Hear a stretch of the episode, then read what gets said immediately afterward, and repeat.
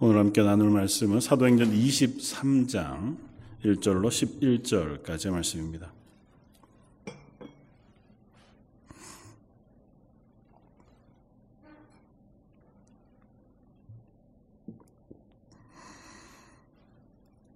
사도행전 23장 1절로 11절까지 말씀입니다.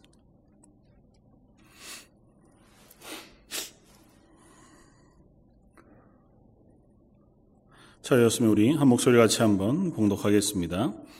바울이 공회를 주목하여 이르되 여러분 형제들아 오늘까지 나는 범사의 양심을 따라 하나님을 섬겼노라 하거늘 대제사장 아나니아가 바울 곁에 서 있는 사람들에게 그 입을 치라 명하니 바울이 이르되 회칠한 담이여 하나님이 너를 치시리로다 내가 나를 율법대로 심판한다고 앉아서 율법을 어기고 나를 치라 하느냐 하니 곁에 선 사람들이 말하되 하나님의 대제사장을 내가 욕하느냐? 바울이 이르되 형제들아 나는 그가 대제사장인 줄 알지 못하였노라. 기록하였으되 너의 백성의 관리를 비방하지 말라 하였느니라 하더라. 바울이 그 중 일부는 사도개인이요. 다른 일부는 바리새인인 줄 알고 공회에서 외쳐 이르되 여러분 형제들아 나는 바리새인이요. 또한 바리새인의 아들이라 죽은 자의 소망 곧 부활로 말미암아 내가 신문을 받노라 그 말을 한즉 바리새인과 사두개인 사이에 다툼이 생겨 무리가 나누어지니 이는 사두개인은 부활도 없고 천사도 없고 영도 없다 하고 바리새인은 다 있다 함이라 그게 떠들새 바리새인 편에서 몇 서기관이 일어나 다투어 이르되 우리가 이 사람을 보니 악한 것이 없도다.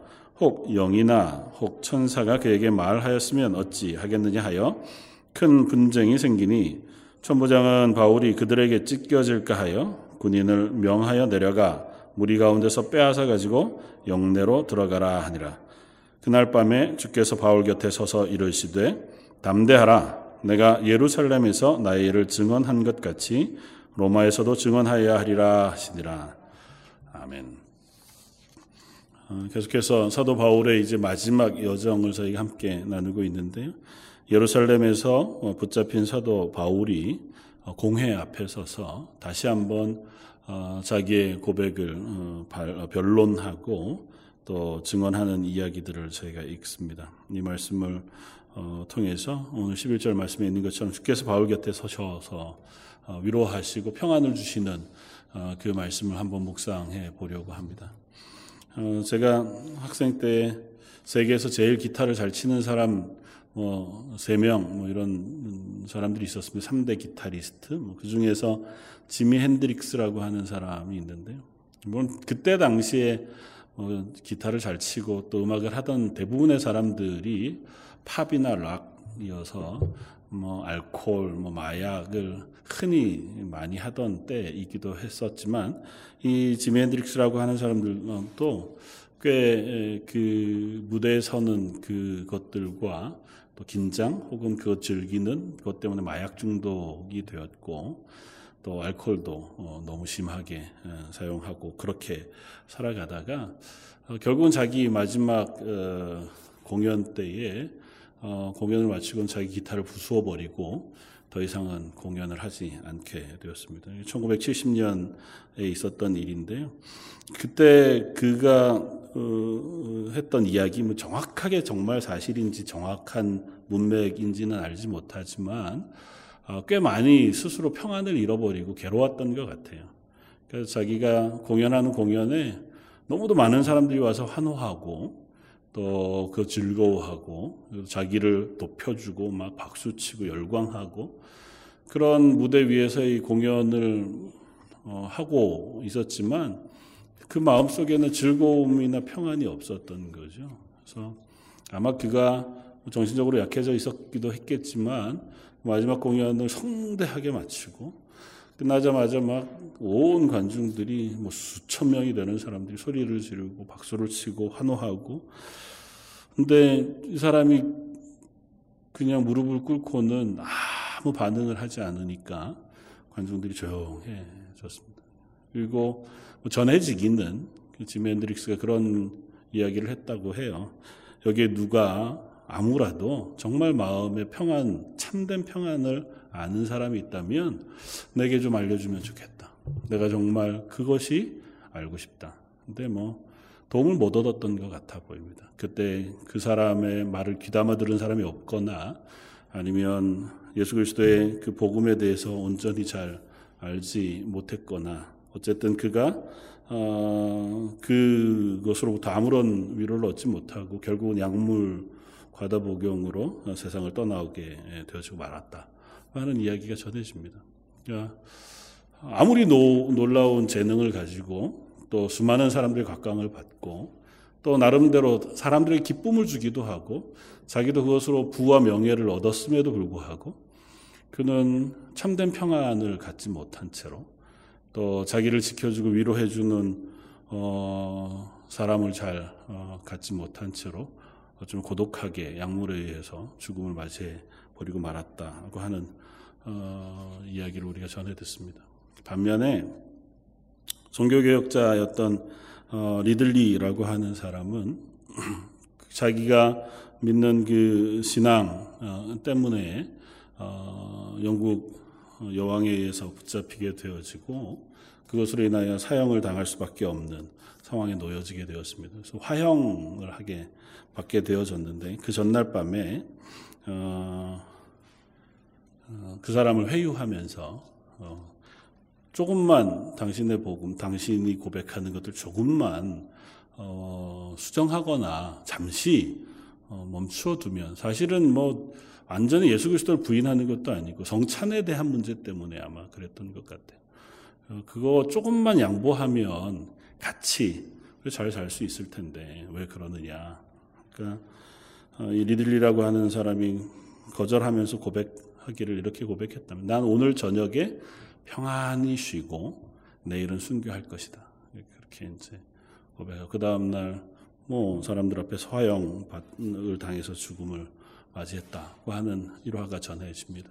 그러니까 한 사람은 굉장히 유명하게 많은 사람들에게 각광을 받고 부와 명예를 얻은 사람이었지만 평안이 없었는가 하면 또 한 사람은 바로 다음 날 사형을 당하고 화형을 당해야 할 그야말로 극심한 고통 가운데 어, 그 전날 감옥에서 차가운 감옥에서의 잠자리에 들면서도 평안히 나는 쉬겠다 뭐 고백할 수 있을 만큼 그 마음에 평안과 위로가 있었다고 하는 사실을 우리가 전해듣습니다. 이것이 그냥 비단 그리스도인들끼리 하는 예화에 불과하지는 않다고 믿습니다.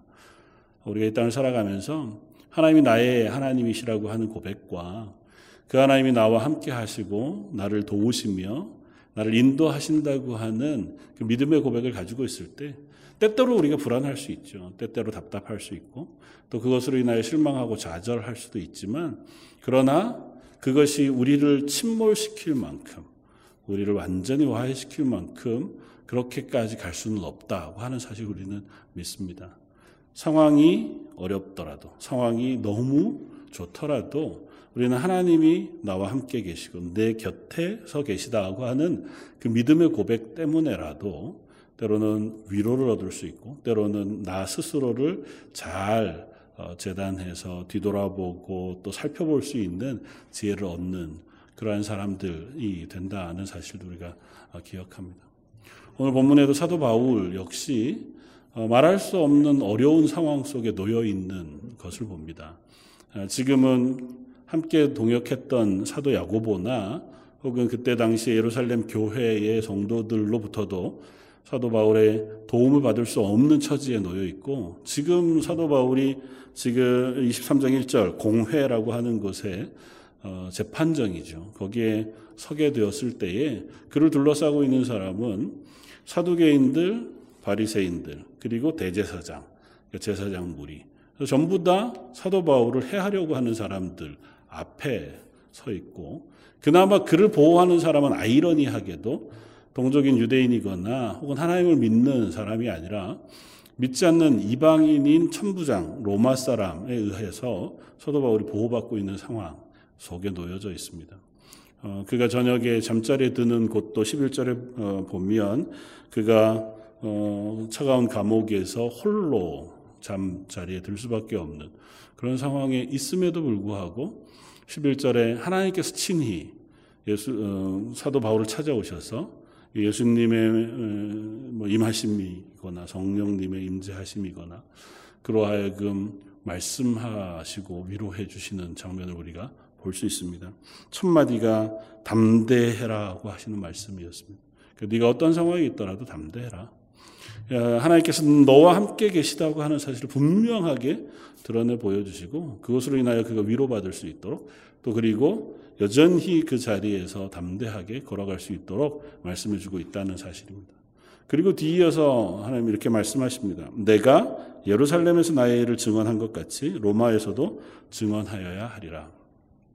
나중에 다시 한번 살펴보겠지만 말씀을 살펴보면 예루살렘에서 하나님께서 사도 바울을 잘 지키셔서 이제 평안으로 내보내시겠다는 것은 아니에요. 어, 로마에 가서도 복음을 증거해야 하는 상황이 되기 위해서는 뭐 사도 바울이 이미 예측하고 또 이미 그 길을 걷고 있는 것처럼 로마 군대에 의해서 압송되어져 로마의 재판정까지 갈그길 이외에는 사도 바울이 로마로 갈 방법이 별로 없어 보인단 말이죠. 그러니까 지금 이 상황에서 완전히 벗어나는 게 아니라 죄인의 몸으로 영어의 몸으로 로마까지 가게 되어질 것에 대해서 말씀하고 있는 것이니 사도 바울 입장에서 이게 참 위로가 되나 싶은 말씀이기도 하지만 그러나 그 모든 과정 속에 하나님이 동행하시겠다. 내가 너와 함께 하겠다 말씀하시고 담대하라 말씀하시는 것이 사도 바울의 마지막 사역에서의 큰 위로와 어떤 의미에서는 힘, 용기가 되어졌으리라 생각이 되었습니다.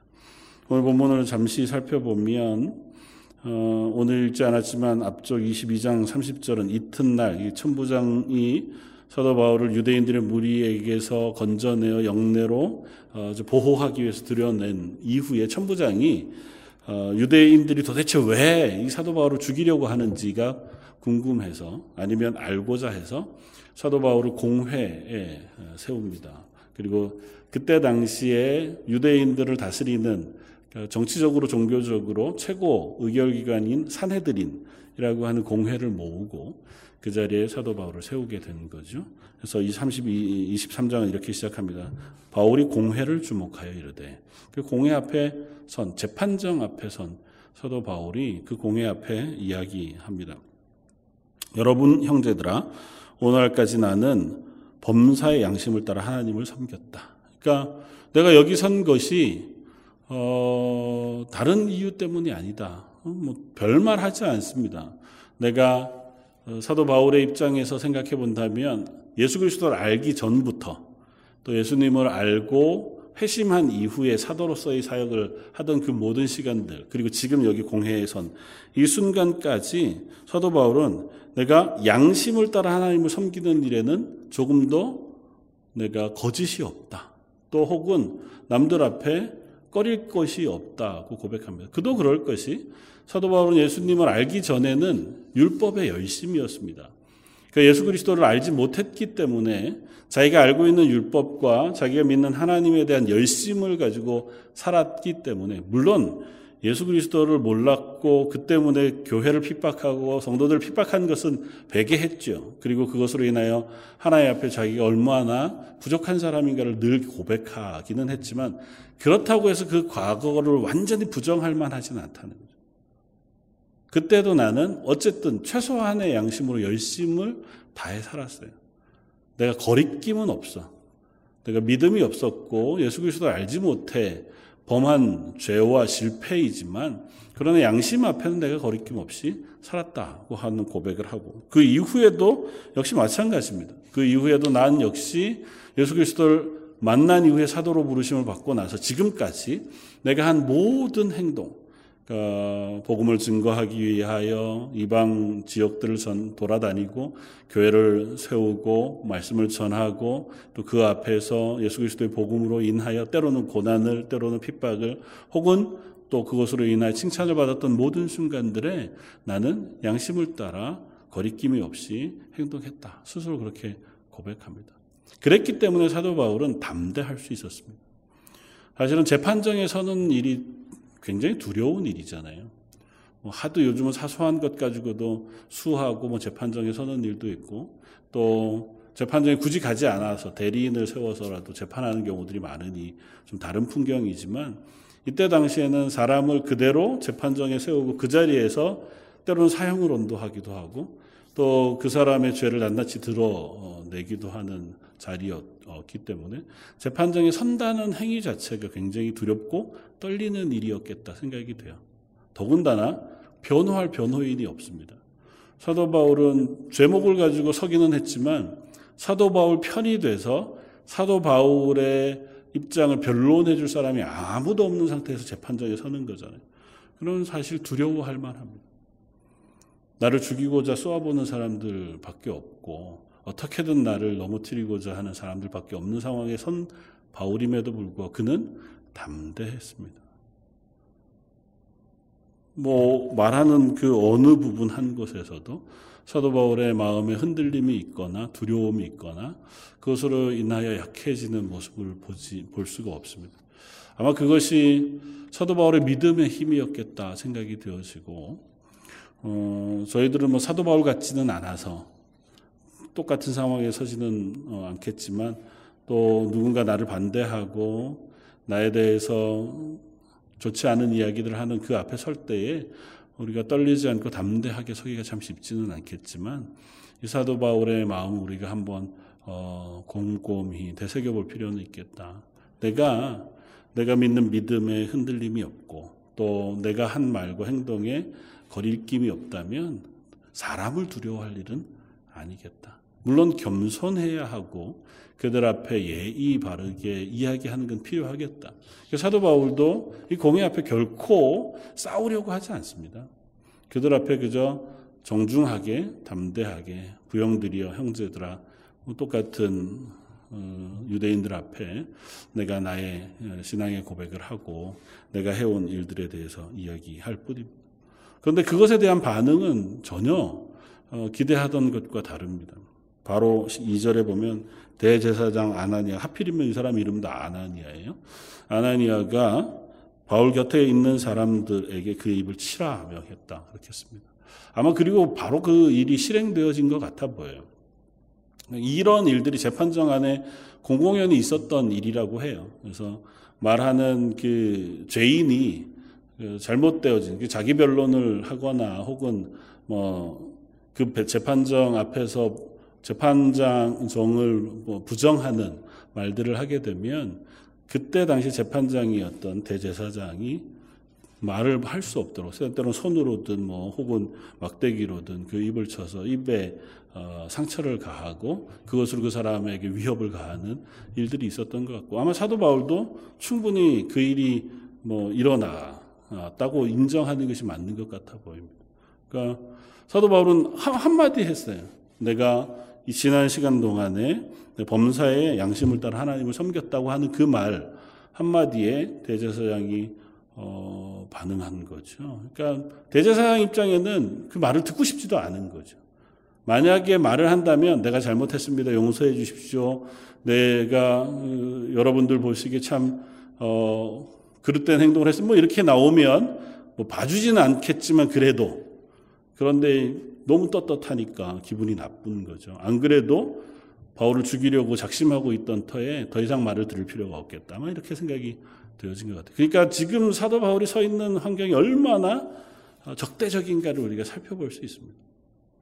어느 누구도 사도 바울의 편일 수 없고 또 사도 바울을 심정적으로 동조한다고 할지라도 사도 바울을 변론해 줄 만한 분위기가 아닌 거죠.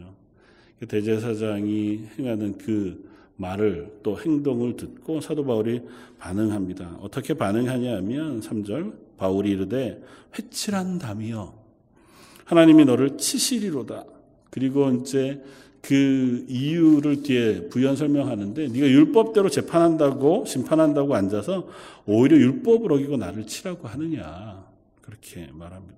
그러니까 이 재판정은 사실은 재판하는 기준이 율법이에요. 사내들이라고 하는 재판정 공회라고 불리는 재판정은 다른 법률에 의해서 재판하는 것이 아니고 말씀, 특별히 출애굽기, 레위기, 신명기 말씀 가운데 있는 율법을 기준으로 재판하는 자리거든요. 그러니까 그 모든 재판의 어, 옳고 그름 혹은 행해야 하는 모든 것들은 율법의 기준을 따라서 하게 돼 있단 말이에요. 근데 신명기 말씀에 보면 재판정에서 변론을 하도록 하게 되어 있고 변론을 듣지 않고 판결 내리는 것을 금하고 있습니다. 뭐 당연하죠. 누군가가 죄를 지, 아무리 약한 죄를 지었다 하더라도 재판정의 선 이상 변론하게 하고 또 그것에 대한 죄가 확실해졌을 때 그에 대한 판결을 내리는 것이 맞잖아요. 근데 이 지금 대제사장은 아예 사도 바울의 변론을 듣지 않고 그렇게 하는 행동을 하고 있으니 사도 바울은 그 이야기를 하고 있는 겁니다. 네가 이 공회 율법으로 재판하는 이 자리 하나님의 말씀에 따라 재판하는 자리에서 어떻게 하나님의 말씀에 따라서 절차를 지키지 않고 이와 같이 행동하느냐. 이거 마치 회칠한 무덤과 같다. 겉으로는 번드르하에 제 대제사장이라는 이름 혹은 재판장이라고 하는 이름을 가지긴 했으나 하나님의 말씀과 관계없는 재판을 하고 있는 것 아니냐. 우리의 삶의 기준은 하나님의 말씀이다. 그리고 나는 그 말씀 앞에 거리낌이 없다. 내가 한 얘기는 그건데 그것에 대해서 네가 이미 나를 판결하고 나에게 위해를 가하는 것이 하나님 말씀 어느 곳에 율법 어느 곳에 그것이 허락되어져 있느냐라고 이제 힐난하는 거죠. 사도 바울의 입장에서는 그것이 전혀 두렵지 않습니다. 불보듯 뻔하잖아요. 지금 이렇게 반응하는 게 사도 바울에게 유리할 일이 하나도 없습니다. 조금이라도 뭐 유리하려고 하면 또 자기가 계획한 대로 이곳에서 죽임을 당하지 않고 로마까지 압송되어져 가서 그곳에 복음을 전할 마음이 있다고 하면 그 시간들을 계획을 따라서 때로는 양보하고 혹은 가야 할지도 모르는 거죠. 더 큰 대의를 위해서 작은 것들을 양보할 만도 한데 사도 바울은 그러지 않습니다. 내가 하나님 앞에 두려움이 없고 또 이 재판정 앞에서 하나님 말씀 앞에 내가 온전하다고 하면 그렇지 않은 일에 대해서 단호히 얘기할 수 있는 담대함을 가졌습니다. 하나님께서 너를 치실 것이다. 실제로 이 아나니아라고 하는 대제사장이 이 사건이 있고 얼마 되지 않아서 대제, 상직을 떠났다고 역사적인 기록은 전해집니다. 그래서 역사학자들은 아마 이 사도 바울의 말을 통해서 하나님이 하신 예언이 그에 그대로 어, 적용되어졌을 것이라고 이해하기는 합니다. 뭐 정확한 사실은 우리가 뭐 낱낱하게 기록해 놓은 것이 없어서 그 기록을 읽을 수는 없지만 이 재판정을 포함해서 거기에 있던 사도 개인들, 바리새인들은 모두가 하나같이 하나님 앞에 회칠한 무덤과 같습니다. 말씀을 잘 안다고 자부하는 사람들이고 그 말씀을 따라 판정하고 말씀을 가르치는 사람들로 그 자리에 있지만 결코 그 어느 누구도 하나님의 말씀을 온전히 이해하지 못했고 하나님의 말씀 앞에 온전히 살아가는 사람들은 아니었다고 하는 사실을 봅니다. 사도 바울은 그 사실들을 보면서 그들 앞에 때로는 지혜롭게 행동하고 있는 모습을 봅니다. 재판정에서 이런 일들이 소동이 일어나고 또 사람들이 대제사장을 향해서 이토록 얘기하는 사도 바울의 말을 들음, 듣고는 네가 어떻게 그렇게 얘기할 수 있냐. 하나님이 세우신 대제사장인데 네가 그렇게 하는 게 옳지 않다. 그러니까 사도 바울이 그들 앞에 아, 그들의 연약함 때문인지 몰라도 어, 변명 아닌 변명을 하는 거죠. 5절에 바울이 이르되 형제들아 나는 그가 대제사장인 줄 알지 못했다. 어, 말씀에 너희 백성의 관리를 비방하지 말라고 하는 말씀 내가 안다. 내가 만약에 그가 어, 대제사장인 줄 알고도 그를 비방할 목적으로 이야기한 거라면 어, 그건 내가 어, 실수했다고 인정하는 것처럼 이야기를 해요. 그러니까 사도 바울은 때에 따라서 그 사람들을 자극하지 않고 또 이 재판정 안에서 지혜롭게 행동하고 있는 것을 봅니다. 그러면서 사도 바울이 보니까 재판정에 선 사람이 두 패예요. 한 파트는 사두개인으로 불리는 사람들이고 한 파트는 바리새파 사람들이에요.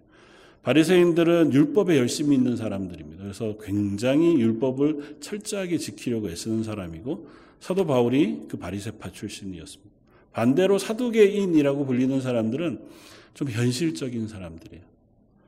그래서 권력지향적이고 또 하나님의 말씀에 대해서 신비로운 영적인 하나님의 말씀을 잘 인정하지 않습니다. 그래서 본문에 보면 사도계파 사람들은 부활도 인정하지 않고 천사도 인정하지 않는 사람들이라고 그렇게 쓰고 있는데 이 두 사람이 그것 때문에 이 두 세력이 어, 서로 어, 반목하고 있는 상황이거든요. 그래서 이 음, 공회도 두 파가 비슷한 비율로 어, 그 공회를 이루어서 지금 어떻게 보면 기계적인 균형, 이 예루살렘 이스라엘을 다스리고 있는 정치 지도의 지도 어, 지도에서 약간 기계적인 균형을 가지고 있는 무리들이란 말이죠. 사도 바울이 그 모습을 보면서 그 앞에 얘기합니다.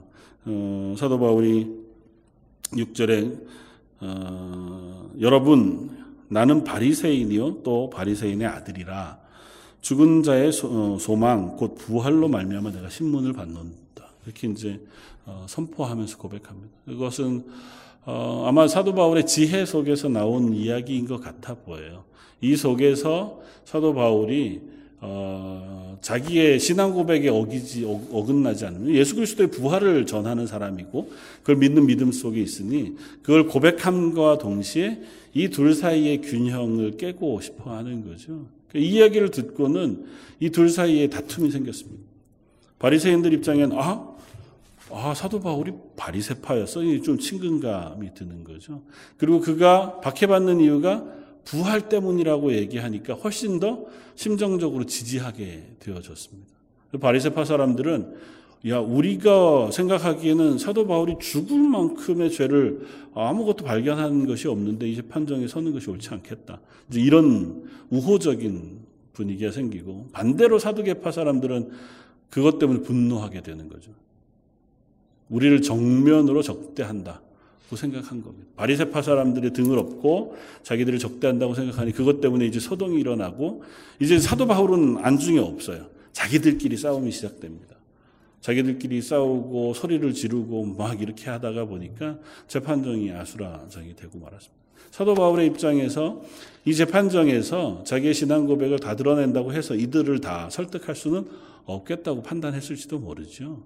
그러니까 자기가 가지고 있는 믿음의 고백은 하되 그러나 이 안에서 홀로 그냥 고날당하고 죽임을 당하지 않을 수 있는 지혜를 그냥 내었겠다고도 생각해 봅니다. 어쨌든 그로 인해서 아이러니하게 이 둘 사이에서 다시 사도 바울을 구원해내는 것은 이방인인 천부장 인 것을 볼 수 있습니다. 마지막 10절에 보면 큰 분쟁이 생기니 천부장은 바울이 그들에게 찢겨질까 하여 그러니까 서로 양쪽에서 어, 뭐 이야기가 왈가왈부 되니까 사도 바울이 중간에서 찢겨질까 이런 표현을 쓴 거 보니까 아마 소동이 그냥 말로만 있었던 건 아닌 것 같아요.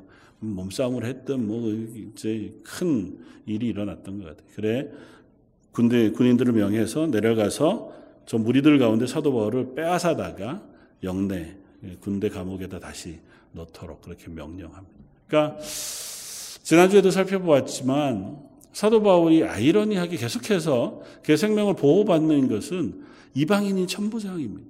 하나님을 알지 못하고 말씀을 알지 못한. 때로는 하나님께서 그들의 손을 통해서도 하나님의 사람들을 보호하고 계신다고 하는 사실을 확인하게 됩니다. 그걸 분명하게 알려주는 것이 11절 말씀의 한 구절이에요. 누가가 굳이 이 구절을 써놓은 것은 이 모든 일들이 그냥 우연이 되었거나 사도 바울이 너무 지혜로운 사람이어서 둘 사이에서 이렇게 눈치를 보다가 이렇게 하면 내가 목숨을 구하겠다. 그렇게 해서 이야기해서 도망쳐 나왔다거나 그런 것이 아니라 이 모든 것 안에 하나님께서 역사하고 계시고 하나님께서 사도 바울을 보호하고 계시다고 하는 사실을 우리에게 들려주고 싶은 거죠. 그날 밤 사도 바울이 그 소동을 뒤로하고 군인 로마 군대 감옥에 갇혀 있는 그날 밤 하나님께서 바울 곁에 서서 이르시되 담대하라. 내가 예루살렘에서 나의 일을 증언한 것 같이 로마에서도 증언하여야 하리라. 하나님은 사도 바울과 함께 계시다고 하는 사실을 명백히 보여줍니다. 그러면서 네가 어떤 상황에도 담대하라고 말씀하세요. 내가 너와 함께 함으로 놀라지 말고 담대해라. 이사야 선지자를 통해서 하나님께서 말씀하셨던 거죠. 두려워하지 마라. 놀라지 마라. 내가 너와 함께 함이니라. 내 굳센 팔로 너를 지켜주려고 말씀하셨던 것처럼 하나님의 사람들을 향해서 하나님 끊임없이 동일한 말씀들을 하세요. 내가 너와 함께 함이니라. 담대해라. 놀라지 말라. 그러니까 그 하나님의 동행하심이 매 순간마다 피부로 완전하게 느껴지지는 않아요. 우리가 삶을 살아가는 동안 사도 바울이 이 사역의 4시간 동안 하나님 매일 저녁마다 찾아오셔서 야 오늘도 잘 있었니? 내일도 용기를 가지고 또 하루 살아가자 이렇게 말씀하시는 건 아니었잖아요. 족장들의 그 긴 삶 속에서 하나님께서 그들을 찾아오셔서 말씀하신 것도 성경의 기록을 보면 그들의 평생의 몇 번의 경험이에요. 그러나 그 고백이 쌓이고 쌓여 이 성경 안에서 우리들을 향하여 증언해 주는 말씀은 그것입니다. 하나님은 하나님의 백성을 결코 떠나지 않으신다. 하나님은 하나님의 백성을 늘 인도해 주시고 붙드시고 계신다. 심지어 우리가 깜깜한 밤에 앞을 보지 못하는 그 길을 걸어가는 것 같을 때 하나님이 나와 함께 계시는가 의심할 만한 그 순간에도 하나님은 우리를 향하신 인도하심과 보호하심, 함께 하심을 포기치 아니하신다.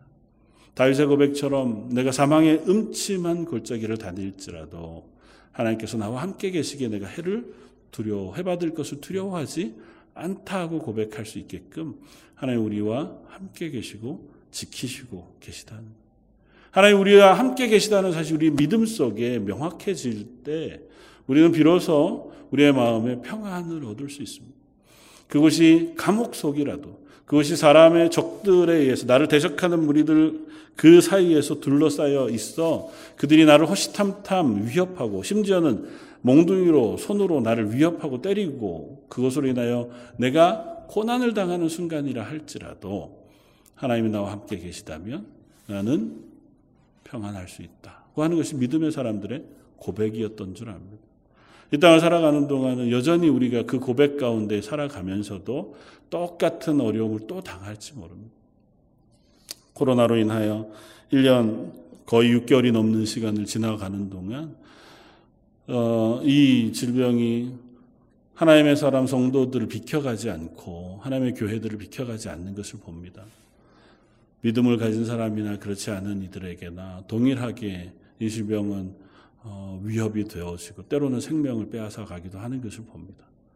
그 가운데 얼마나 많은 이들이 눈물 뿌려 기도하며 우리 가정을 우리의 자녀들을 또 하나님의 사람들을 붙잡아 주시길 이 땅을 긍휼히 여겨 주시길 간절히 기도함에도 불구하고 여전히 이 기세가 수그러들 것 같아 보이지 않고 앞으로도 얼마나 이것들이 계속되어질런지 우리가 잘 가늠하기가 어려울 만한 상황 속에 있습니다. 그렇기에 우리는 더 이 사도 바울 곁에 서서 말씀하시는 하나님의 말씀을 주목해 붙들 수밖에 없는 줄 압니다. 저 여러분들이 잠자리에 드는 그 시간 혹은 기도의 자리에 서는 그 자리에 찾아오셔서 동일하게 말씀하고 계시다 믿습니다. 두려워하지 말아라. 내가 너와 함께 할 것이다.